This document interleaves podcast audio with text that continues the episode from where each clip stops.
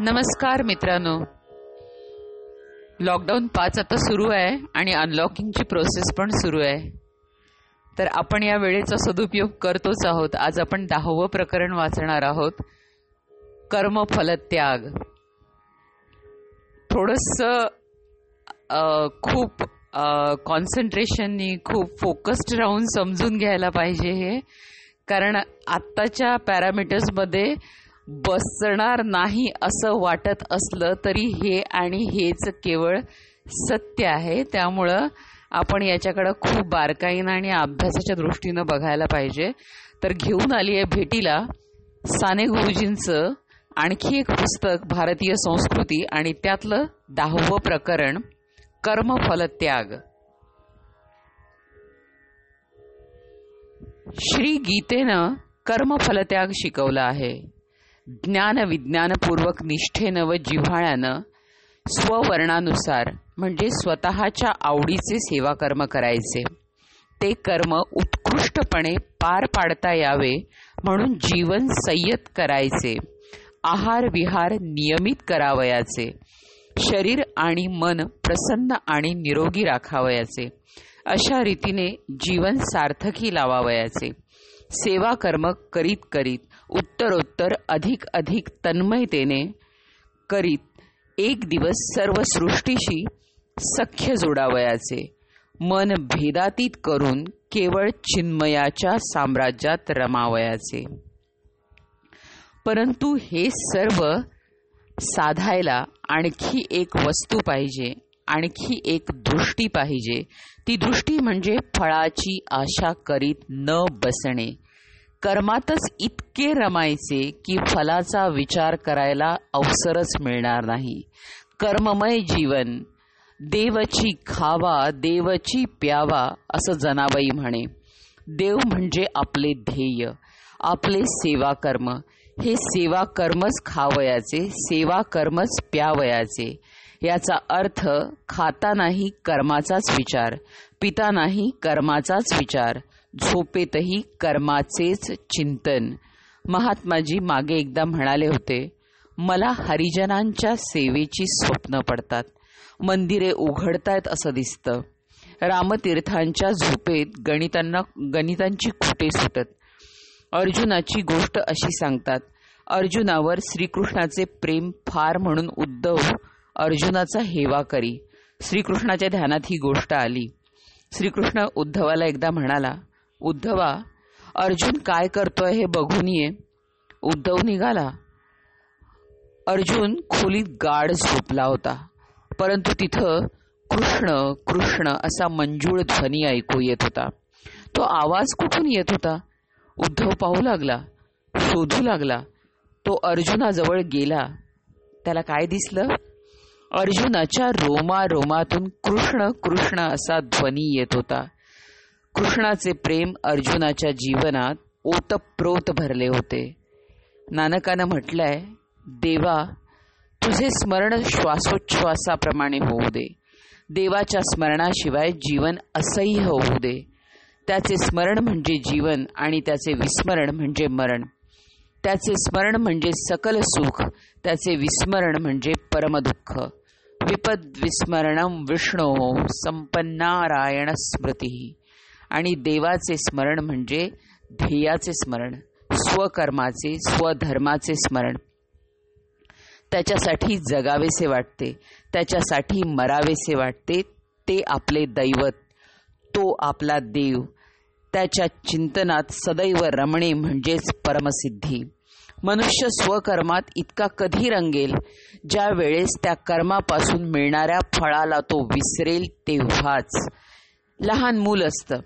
ते आंब्याची बाट घेऊन जमिनीत पुरतं दुसऱ्या दिवशी सकाळी उठून ती बाट ते मूल पुन्हा उकरून पाहतं. अंकुर फुटलाय की नाही ते पाहण्याचे त्याला खूप उत्कंठ असते. परंतु जर ती बाट घटके घटकेला अशी उकरून पाहण्यात आली तर तिला कधीही अंकुर फुटणार नाही. कधीही मोहर येणार नाही रसाळ फळे लागणार नाहीत. याच्या उलट त्या बाठीला रोज पाणी घालण्यात आलं खत घालण्यात आलं. बकरीनं पानं खाऊ नयेत म्हणून कुंपण घालण्यात आलं. आणि अशा रीतीनं त्या आम्र संवर्धनाच्या कर्मातच जर मनुष्य रमला तर वर एके दिवशी रसाळ फळे ढोलल्याशिवाय राहणार नाहीत. मनुष्याचा खरा आनंद फलात नसून कर्मातच आहे. असे खोल पाहिले असले तर दिसेल.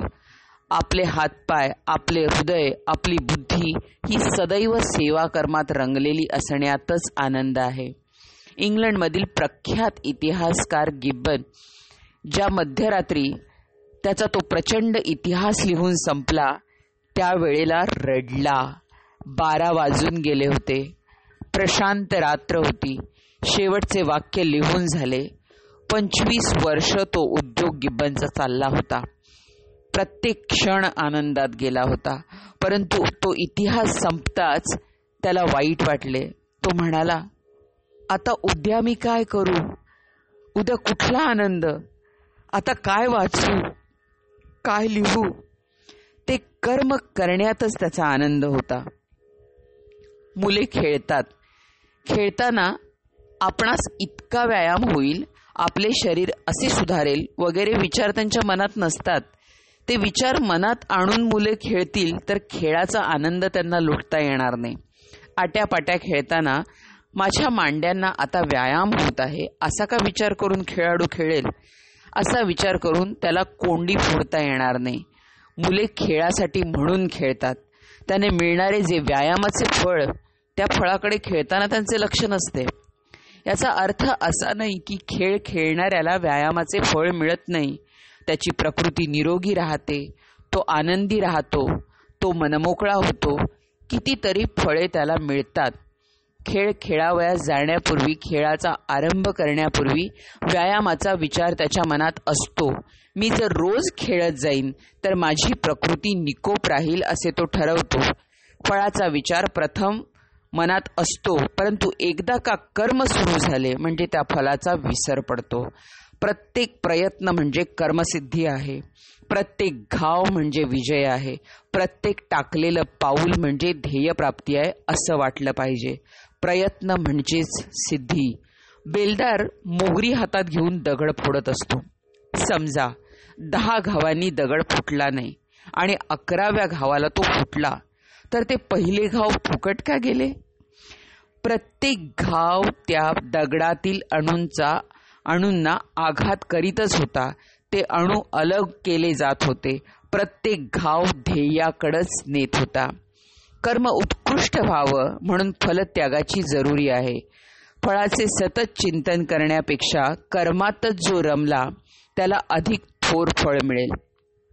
कारण पदोपदी फळाचे चिंतन करणाऱ्याचा पुष्कळसा वेळ हा चिंतनातच जातो.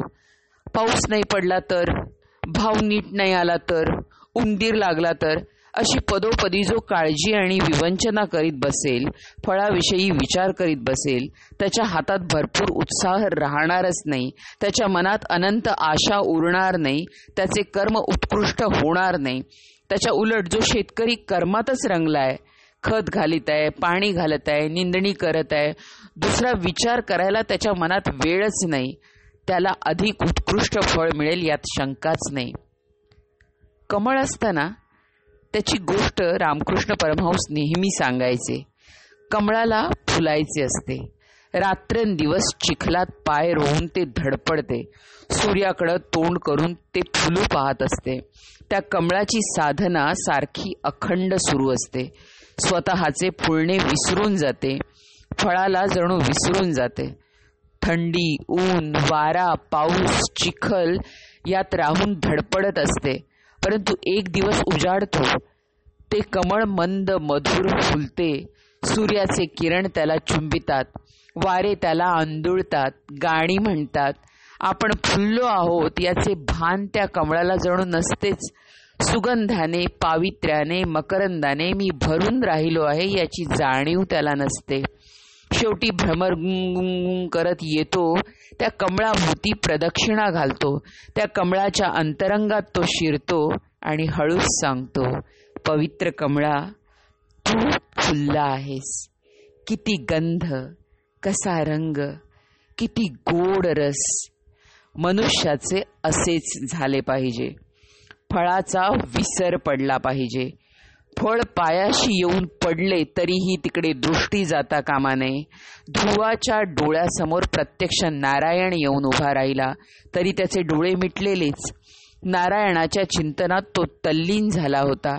इतकी समरसता साधनेत होणे ही महत्वाची वस्तू आहे. भारतीय संस्कृती साधना शिकवते. अधीर होऊ नका. उल्लू होऊ नका. फळासाठी लालचावलेले होऊ नका. घायाकुतीस येऊ नका. महान फळं चुटकी सरशी मिळत नाहीत. अनंत साधना व अखंड अविरत श्रम त्यासाठी लागतात. वडाचे प्रचंड झाड दोन दिवसात वाढत नाही. मेथीची भाजी दोन दिवसात वाढते. चार दिवसात सुकते पण. परंतु वडाचे झाड एकदा उभे राहिले म्हणजे हजारोंना छाया देते. त्याच्या शाखा आकाशाला कवटाळायला जातात. त्याचे शीर गगनाला भिडते. त्याची मुळं पाताळ गंगेची भेट घेतात. परंतु असा हा स्पृहनीय व महनीय पसारा हे महान वैभव प्राप्त व्हायला दगड धोंड्यातून मुळे रोवित रोवित कित्येक वर्ष त्या वटवृक्षाला धडपडावं लागतं. विनता आणि कद्रू यांची गोष्ट सुप्रसिद्ध आहे. कद्रूला एक हजार सर्पबाळे होताच विनता अधीर झाली. तिने एक अंड फोडलं परंतु ते परिपक्व नव्हतं. त्यातून लुळा पांगळा अरुण बाहेर पडला. विनता कष्टी झाली. तिच्या उतावीळपणाचे बक्षीस तिला मिळाले. परंतु ती अनुभवाने शहाणी झाली. दुसरे अंडे तिने फोडले नाही. एक हजार वर्ष ती थांबली आणि मग एक हजार वर्षानंतर त्या अंड्यातून पक्षीराज गरुड बाहेर पडला. भगवान विष्णूंचे तो वाहन झाला. तुमच्या कर्मातून दुबळी फळे मिळायला नको असतील व अशी भव्य दिव्य फळे पाहिजे असतील तर शेकडो वर्ष श्रमावे लागेल साधना करावी लागेल. भारतीय संस्कृतीचे उपासक आज साधना विसरले आहेत. त्यांना चुटकीसरशी फळे हवी असतात. पटकन स्वातंत्र्य हवे आहे. परंतु लाखो खेड्यापाड्यात जाऊन वर्षानुवर्ष साधना करायला नको आहे. क्रांती क्षणात होत नसते. राष्ट्रीय शिक्षणाचे महान आचार्य विजापूरकर एकदा म्हणाले इंग्रजांना राज्य घ्यावयाला दीडशे वर्ष लागली. त्यांना घालवायला तीनशे लागतील अशा आशेनं सारखं धडपडलं पाहिजे. कर्मफलत्यागी मनुष्य कधी निराश होत नाही. कारण फळाकडं त्याचं डोळस नसतात कधी. जो सारखे फळाचे चिंतन करील तो कष्टी होईल. निराश होईल. भगवान बुद्ध एक एक गुण अंगी येण्यासाठी एक एक जन्म घेत होते. जीवनाची परिपूर्णता गाठायला त्यांना शेकडो जन्म घ्यावे लागले. एकदा दोन साधक तपश्चर्या करत होते. देव भेटावा अशी त्यांची इच्छा होती. देवदूत प्रथम एकाकडे आला आणि म्हणाला काय रे? देव कधी भेटावा असं तुला वाटतं? तो म्हणाला या क्षणी मी अगदी अगदी अधीर झालो आहे देवदूत म्हणाला तुला हजारो वर्ष झाली तरी तो भेटणार नाही. देवदूत दुसऱ्याकडे गेला. त्यालाही तोच प्रश्न त्यानं विचारला. तो साधक म्हणाला किती वर्षांनी भेटू शकेल? देवदूत म्हणाला दशसहस्त्र वर्षांनी. साधक सद्गदित होऊन म्हणाला काय? इतक्या लवकर मला देव भेटेल? देवाची प्राप्ती व्हायला कोट्यावधी वर्ष जातात. मला खरंच का इतक्या लवकर तो मिळेल? इतक्यात परमेश्वर तिथं आला आणि म्हणाला मी आत्ताच तुला भेटतो. तुझ्या हृदय मंदिरात येऊन राहतो. देवाची प्राप्ती व्हावयाची कितीही साधना केली तरी ती थोडीच आहे. ध्येय प्राप्तीसाठी अशी ही अमर आशा हवी. प्रयत्नांचा कष्टांचा उद्योगांचा कंटाळा येता कामा नये. उत्तरोत्तर अधिकच उत्कट कर्म होऊ लागले पाहिजे. आणि तो जो हजारो वर्ष श्रमावयास तयार आहे त्याला त्या घटकेला फळ मिळेल. परंतु स्वतःच्या मनाचे समाधान हे फळ तर सारखे मिळतच असते. मी माझी पराकाष्ठा करत आहे कष्टांची शर्थ करत आहे हे माझे आंतरिक समाधान कोणच हिरावून घेऊ शकणार नाही. आपणास हा ध्येय देह ही बुद्धी हे हृदय यांची जोड मिळाली आहे. देवाने हे भांडवल आधीच दिले आहे. हे जे मिळाले आहे त्याचे उतराई होण्यासाठी म्हणून सेवा केली पाहिजे. समाज आपणास अपरंपार देत आहे. सृष्टी देत आहे. त्याचे अऋणी होण्याचे होण्यासाठी म्हणून सदैव झिजणे हे प्रत्येकाचे कर्तव्य आहे. आणि फळ आपणास न मिळाले तरी समाज अमर आहे. व्यक्ती जातात परंतु समाज चिरंतन आहे. कार्य करणारे जातात परंतु कार्य उरतेच. ते कार्य पुरे करावयास समाज आहेच. माझे पडलेले काम दुसरा कोणी उचलील. मी लावलेल्या झाडाला दुसरा कोणी पाणी घालील. माझ्या श्रमाचे फळ कुणाला तरी मिळेल आणि ज्या कुणाला मिळेल तो माझाच आहे. त्याच्यात व माझ्यात भेद आहेच कुठं? आपल्या संस्कृतीत अदृष्ट फळाची एक गोड कल्पना आहे. उथळ बुद्धीचे लोक त्या कल्पनेची टर उडवतात परंतु या कल्पनेचा जसजसा विचार करावा तसतसा आनंद होतो. तुझ्या प्रयत्नांना फळ लागेल परंतु ते तुला प्रत्यक्ष दिसणार नाही. तुझ्या कल्पनेच्या दिव्य चक्षूंना ते दिसेल. न दिसणारे फळ तुला मिळतच मिळेलच मिळेल. हिंदुस्थानात स्वराज्यासाठी कितीतरी मोठमोठी माणसं आमरण कष्ट करून निघून गेली. त्यांच्या प्रयत्नांचे फळ त्यांना मिळाले नाही परंतु अदृश्य फळ त्यांना मिळतच होते. न्यायमूर्ती रानडे एकदा म्हणाले तो पहा सुखी समृद्ध हिंदुस्थान मला दिसत आहे. ही देवांची आवडती भूमी स्वतंत्र व मुक्त अशी मला दिसत आहे. रोग दुष्काळ नाही अज्ञान नाही रूढी नाही भांडणं नाही तंटा नाही द्वेष नाही मत्सर नाही. साऱ्या जाती सारे धर्म परस्परांशी गुण्यागोविंदानं वागत आहेत. सर्वांना अन्न आहे वस्त्र आहे राहायला घरदार आहे असा तो हिंदुस्थान मला दिसत आहे. न्यायमूर्तींच्या विशाल दृष्टीला शास्त्रपूत व श्रद्धापूत दृष्टीला ते अदृश्य फळ दिसत होते. मनुष्याला त्याच्या श्रमाचे अदृष्ट फळ मिळेल म्हणजे श्रम फुकट जाणार नाही. जगात काहीही फुकट जात नाही. अदृष्ट फळ याचा दुसराही एक अर्थ आहे. नदी वाहत असते. कितीतरी तरुवेलींना ती ओलावा देत असते. परंतु तिला ते माहीत नसते. कितीतरी जलचरांना तिनं पोटाशी धरलेलं असते. परंतु त्याची तिला जाणीवही नसते. आपण किती जमीन सुपीक व समृद्ध केली याची तिला जाणीव नसते.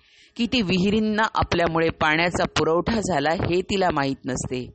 नदी वाहत असते. रात्रंदिवस आपले कर्म करीत असते. ओलावा देत असते. परंतु हा ओलावा कुठे कुणाला किती मिळाला हे तिला काय ठावे? ते फळ तिला माहीत नाही तिला दिसत नाही परंतु तिच्या नावावर ते जमा आहे. तिच्या कर्माला लागलेली ती अनंत फळे आहेत. आपण किती ठिकाणचा अंधार दूर केला हे सूर्याला माहीत नसते. त्याला जर आपण म्हटलं भगवान सूर्यनारायणा केवढा तुझा पराक्रम केवढे तुझे उपकार तू सारा अंधार दूर केलास.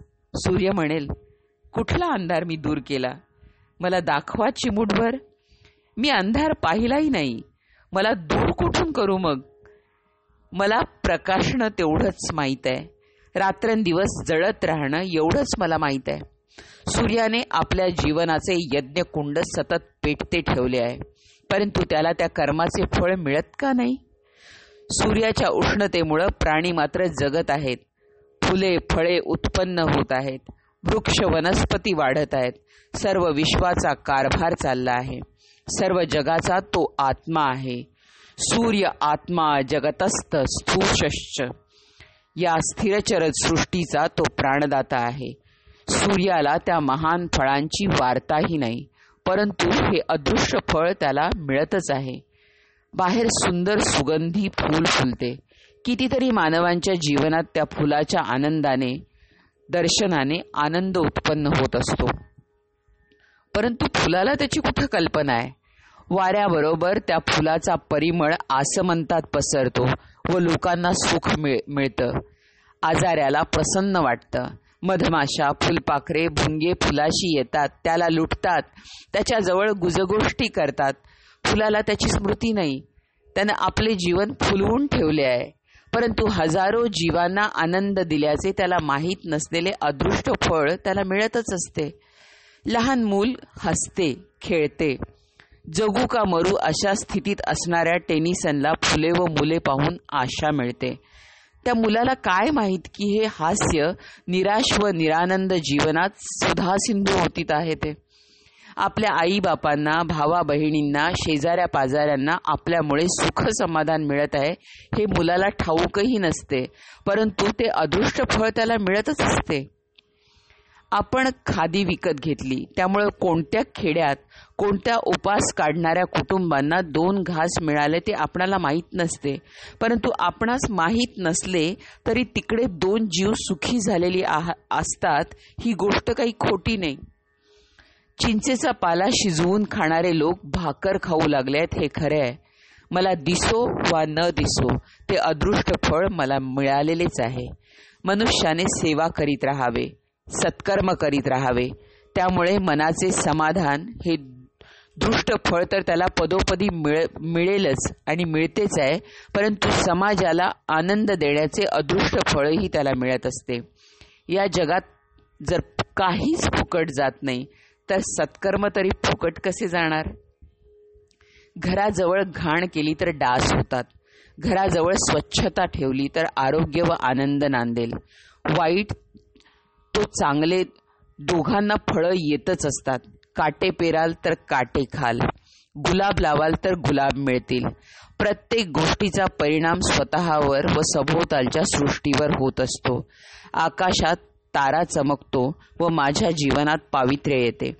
ध्रुव तारा दिसतो व माझी नौका सुरक्षित जाते. मनात आलेल्या भावनांचा व विचारांचाही जर परिणाम होतो तर मग केलेल्या कृतीचा परिणाम कसा होणार नाही?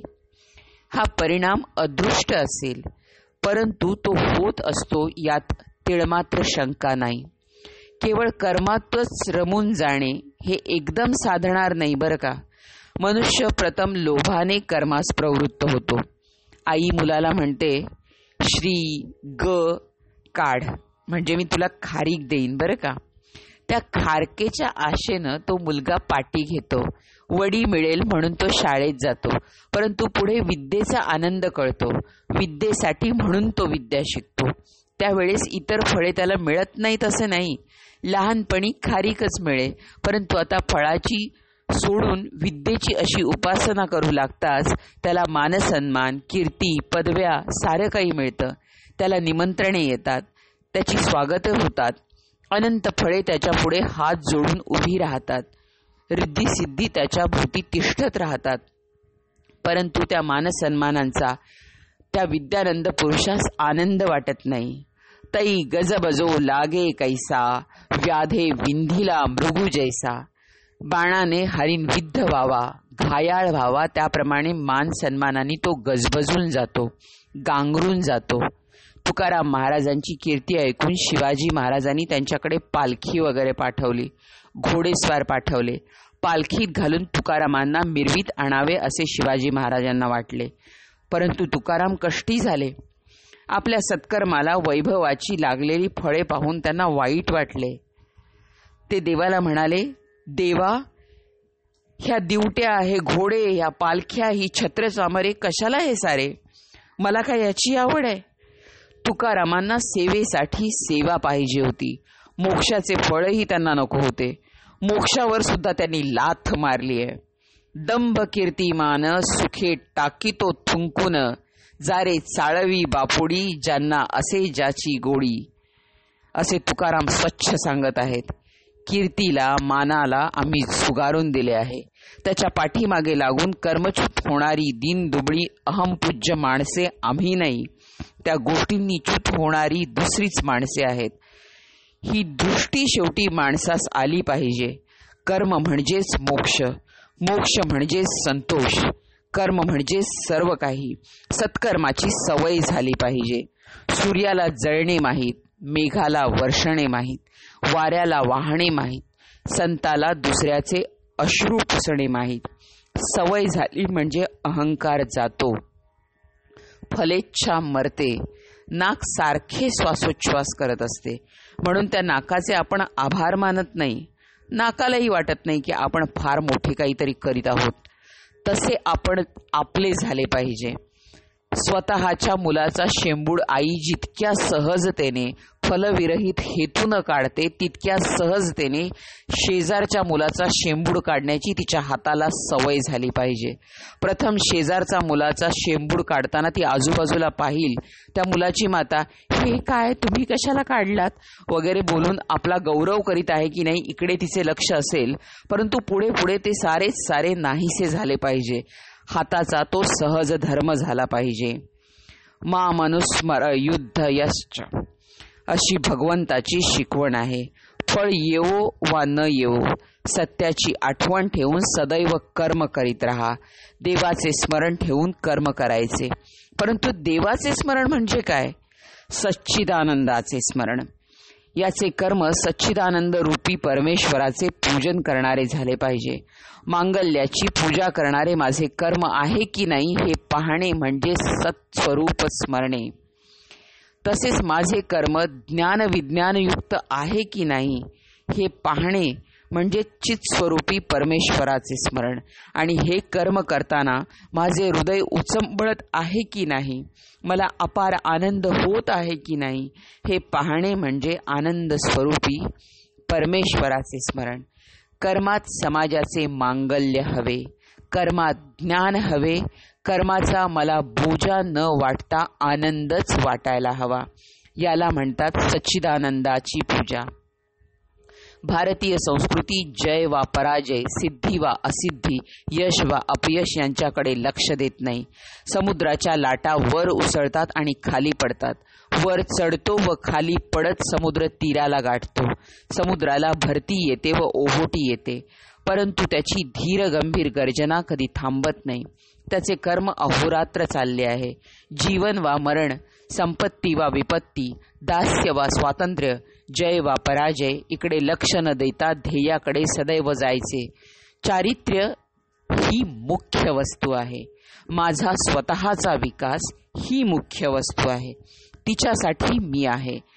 जयापजयांच्या लाटांशी झुंजत मी पुढे जाईन. जयाने हुरळणार नाही आणि पराजयाने हुरपळूनही जाणार नाही. संपत्तीत गर्वांध होणार नाही. विपत्तीत निस्तेज होणार नाही. मी माझे कर्म हातात घेऊन पुढे पुढे जात राहीन. भारतीय संस्कृती केवळ विजयाचे तत्वज्ञान सांगत नाही. केवळ विजयावरच जर ती उभारलेली असेल तर जगातील निम्म्या अनुभवावरच ती उभारलेली आहे असे होईल. सदैव सुखाच्या स्वर्गात राहशील अशी लालूच भारतीय संस्कृती दाखवत नाही. विजयामुळे उतुमातू नकोस. पराजयामुळे कष्टी हताश होऊ नकोस. हा भारतीय संस्कृतीचा महान संदेश आहे. जयापजयांना छाटीत काटीत आपण पुढे जायचे असते.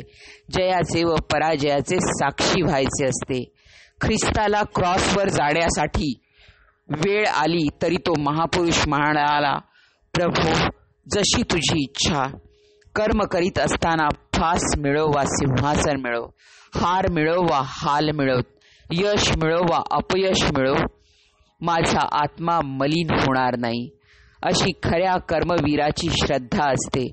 अदृष्ट फळ त्याला दिसत असते. शेवटी सत्याचा विजय होईल. हे त्याच्या दृष्टीला दिसत असते. विजयाचे नगारे वाजवू नकोस.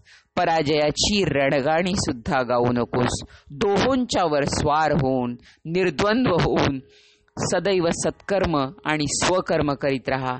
त्यात तन्मय हो तोच तुझा मोक्ष तीच पूजा तोच खरा महान धर्म असं भारतीय संस्कृती सांगत आहे. आपण ऐकताय ना? मित्रांनो आपल्याला आता खरी गरज आहे आत्मपरीक्षणाची आणि योग्य विचारांची. आणि त्या फक्त योग्य विचारांचीच नाही बरं का? तर ते विचार प्रत्यक्ष कृतीत आणण्याची. तर मंडळी पुन्हा भेटू. नमस्कार.